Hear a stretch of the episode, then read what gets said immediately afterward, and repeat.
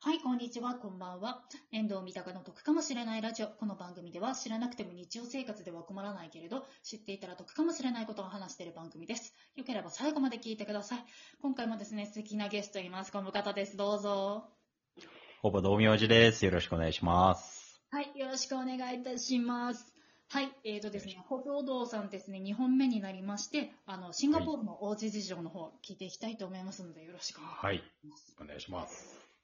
えー、と、まず、えー、とですね、シンガポールで今住まわれてるお家っていうのは、どうやってはい探したんですか、そもそも論として。えーっとですね、普通日系の会社ってこう、 日本語が話せるこっちのなんていうんですか、不動産屋さんというか、うん、アテンダーみたいな人を当ててくれるんですけど、あ、はいはい。僕は、えーっと、日本の知り合い自体で、ローカル、こっちのシンガポールで、はい。えー日本語話せないんですけど、英語だけでそういう不動産のアテンドやってる人を紹介してもらって、その人にああ、はとい一。緒に探したっていう感じなんですけど、あの、日本だと、こはい。う、募集図面みたいなのっていうか、あの、図面見て、それでなんかこう、候補決めて、それでこう、じゃあ現地見に行こうって話になると思うんですけど、はいはい。シンガポールはその図面みたいなのってあるんですか日本でいう。ああ、ありますね。その、僕の場合は、まあちょっとコロナもちょっとさなかってのもあったんですけど、はい基本的になんかこう、こ空きの物件が出てる、えー、まあ、スーモじゃないですけど、ああいうアプリみたいなのがあって、はい。で、そこで空いてるところを探して、その、えーよ、良さそうな図面があったら、そのアテンダーのコーディネーターの人に言って、はい内見に行くうん、という感じだったんですけど、コロナ中はですね、はい。あの、1日2件までしか見れないとかいう制限がありましえ、 て、 1日2件しかダメなんですかダメっていう制限があったんですよ。これ破ると結構重いみたいな感じで、なんでこう、罰則本当に。はい。そうなんです。2件ずつ、 土日で、みたいな感じでやってました。え、それ相当時間かかりますよね、そうなると。いやー、かかりましたよ。あと、その、なんか前にその、ほぼ堂さんのライブ配信の時にお邪魔した時に、あの、ちょっとお話しされてたのが、なんか内見が前の住人さんがまだいた時にやったみたいな話をちらっと伺ったんですけどはいはいはい ありました、ありました。あなんか、全然ああるらしいです。この、まあ多分、2年契約とかなんで、はいで、それでもう2年で出るって言ってる物件とかで、まだギリギリまだ入ってるところ、日本だと多分図面しか見えれないみたいな感じじゃないですか。はい。もう、あの、全然入ってっちゃいますね。一応許可は取るんですけど。ああの、この時間行くんで、っつったら、もう住んでる人も OK みたいな感じで。ーえ、そうなると測れないですよね。なんか家具置きたいからちょっと、ここを測りたいとかっていうの難しいですよね。そうああ、それは難しいですね。うん、住んでる人が知ってたらあれですけど、だから本当に雰囲気を見に行くというか、大体の大きさを見に行くみたいな感じでした。へえで、まあ、前の住人さんがいるって状態で、まあ、じゃあ、たここに決め決めたってなった後っていうのは、その手続きっていうのは、審査みたいなのがあるんですか、審査、そうですね。なんか勤めてる先とか、なんかそういうのはうん提出した覚えがありますね。あの日本だとこう、なんて言うんでしょう、保証人さんみたいなの必要だったりだとかするんですけど、はいはい。なんか保証人さんだったり、緊急連絡先みたいなのとかっていうのが必要だったりあ緊緊急連絡先はありましたけど、保証人の、日本みたいなああいう保証人はないですね。とか、保証人代行でお金払ってとかはなくて、あーはいそうですね。っていうのはなかったですね。はいじゃあ、あと、あれですかね、その、なんか、日本って、こう、初期費用として、あの、ちょっと、ごはいめんなさいね、あの、結構、具体的な話しちゃうんですけど、資金だったり、礼金だったりだとか、仲介手数料とかあったりだとか、はいあはいるんはでい。すけど、そういう、なんて言うんでしょう、余計な手数料的なのも、っていうのもあったりだとかするんですかそういう意味でいくと、シンガポールは、えー、礼金がない、まず。あ、礼金はなし、はい。はい。で敷金はありますと。あ、ディポジットって感じで。デポジットで、はい。まあ、1ヶ月か2ヶ月分か、あーその物件に、それは物件によるんですけど、止められますと。ディポジットは、はいで。コーディネーターへの仲介手数料はかからないです。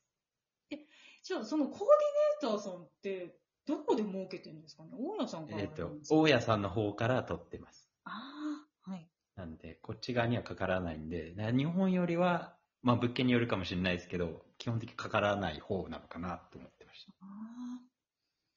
多分、日本の方が多分かかりすぎてるんだと思いますね。他の方の方がお話聞いてる気がするあ、うんと日本で違うので言うと、いえーまあ物件でいくらっていうのがはい。こう出てるじゃないですか。はい。でそれはこっちも一緒なんですけど、ただそこから値段の交渉があるんで、ああ。値段交渉ありなんですね。ああ、全然ありなんで、そこからどれだけ下げられるか、基本的に下げられるぐらいな感じです。あ、じゃあ最初の値段設定がそもそも論として工場ありきの値段設定にされてる可能性もあるってことですかね。まあそうですね、その可能性もあって、なんで、あの、コーディネーターが日本人だと、やっぱり舐められるというか、交渉力が弱いんで、はい。現地の、あの、シンガポール人の人をつけた方がいいよって言われて、ああの、英語しか喋れないんですけど、その方にお願いしたっていう形でしーなるほどですね。た。はい。結構、結構下がりましたね。5万ぐらい下がりましたね。あ、日本円で言うと。 はい。月々。結構大きいですね。結構大きいですよね。へ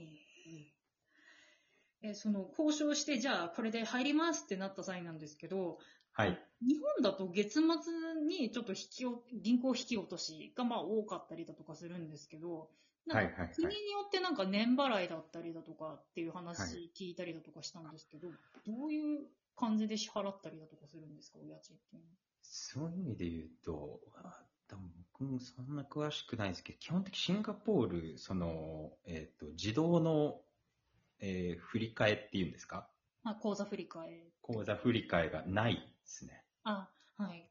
自分で、あの、その日に振り込まなきゃいけないんで、だからはい毎月月末らへんに、まあ何日って、それも多分、大体こう、うーん、どうなんだろう。そういう、管理してる会社よりも多分オーナーさんと直接の方が多いかもしれないですね、こっちは。オーナーさんに直接なんですね。へえ多。分マンションとかだと、一部屋ごとにオーナーが違う感じだと思うんで、所有してて、そういう不動産投資として持ってるうん人がいるんで、なるほ ど。へえ、ちょえ、ちなみになんですけど、その、はい。入った後とかに、その不具合とかってあった時っていうのは、オーナーさんに直接、ちょっとここ壊れてるから直してくださいなのか、それとも自分で自力で直さなきゃいけないかったりだとかっていうか、ど、どっちになるんですかえっとですね、何日か忘れましたけど、入って10日か1ヶ月もなかった気がするな。まではオーナーみたいなのがありま した。なんで、その間に絶対言ってくれっていうのはうんうんありましたけど、エアコン、あそうですね。基本的にその後は全部自分って感じですね。じゃあ、何か水漏れ起こしたとかってなったら自分でその水道屋さん呼んで直してくださいって。はい。ああ、そこもまた英語能力使いますね。使いますね。あと他に何かこう、びっくりしたこととかありますかなんかお家の話とかで。こここうだったみたいな。あ、あの、すごい不便なのが、シンガポール、あの、洗面所にコンセントがないんですよ。え、それきつくないなんですかドライヤーが洗面所でできないんですよ。多分、国の決まりかなんかで、要は水回りにそういう電気の差し込み口があるとはい。危ないっていうので作れないんですよ、構造的に多分。え、じゃあ、あの、もし髪の毛セットするってなったら、別の部屋で、あの、大きい鏡かなんか準備して、みたいな。そうです、そうです。一回乾かして、みたいな。それは不便できつす。 いな。そうなんですよ。へえ。それはびっくりしましたね。なるほど。 いや、え、あれですか、シンガポールもユニットバスがみほとんどだったりだとかするんですかね。あー、ユニットバスというシャワールームがやっぱ一番多いかもしれないですね。シャワールームあなんだ。の、湯船あるところもありますけど、基本的にシャワールームが多くて、はい。あと、えー寝室が2個あったら、はい。えー洗面トイレと洗面所とシャワールームも2個大体ついてきますベッドルームに対してそれぞれつくね。。はい。それぞれつく。それはなんか面白い。な余計にスペースを取られるというか、ひ あ部屋の広さの割にはそんな広くなかったりとか、まあ、1個のところもあったりするんですけど、まあ、少数だと思います基本的にはそれぞれつく。へね。えはいはいはい。いや、なんかすごい、いろいろと面白いお話が聞けたので、今回 は。本当にタイトルどうしようって感じでなんですけれども。それこそでも、あの、あの前の収録でもあれでしたけど、はい。物価が上がって、は不い動産も相当は今上がってるんで、はい。不動産が一番上がってるかもしれないぐらいなんて、今すごく高いです。賃貸。なるほど。物価も全部、賃貸も全部上がってしまってるっていう。はい。同じとこ今入ろうとしたら多分5万から8万ぐらい上げないと入れないとかありますね。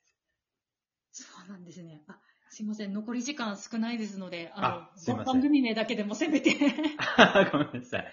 えっ、と、ほぼ道の、えー番組にぜひ来ていただけたら嬉しいです。はありいが。とあうございの、ます。皆様ぜひ、あの、ほぼ道明寺さんの番組聞いてください。概要欄に載せときますので。はい。ということで、ありがとうございます。はい、ありがとうございます。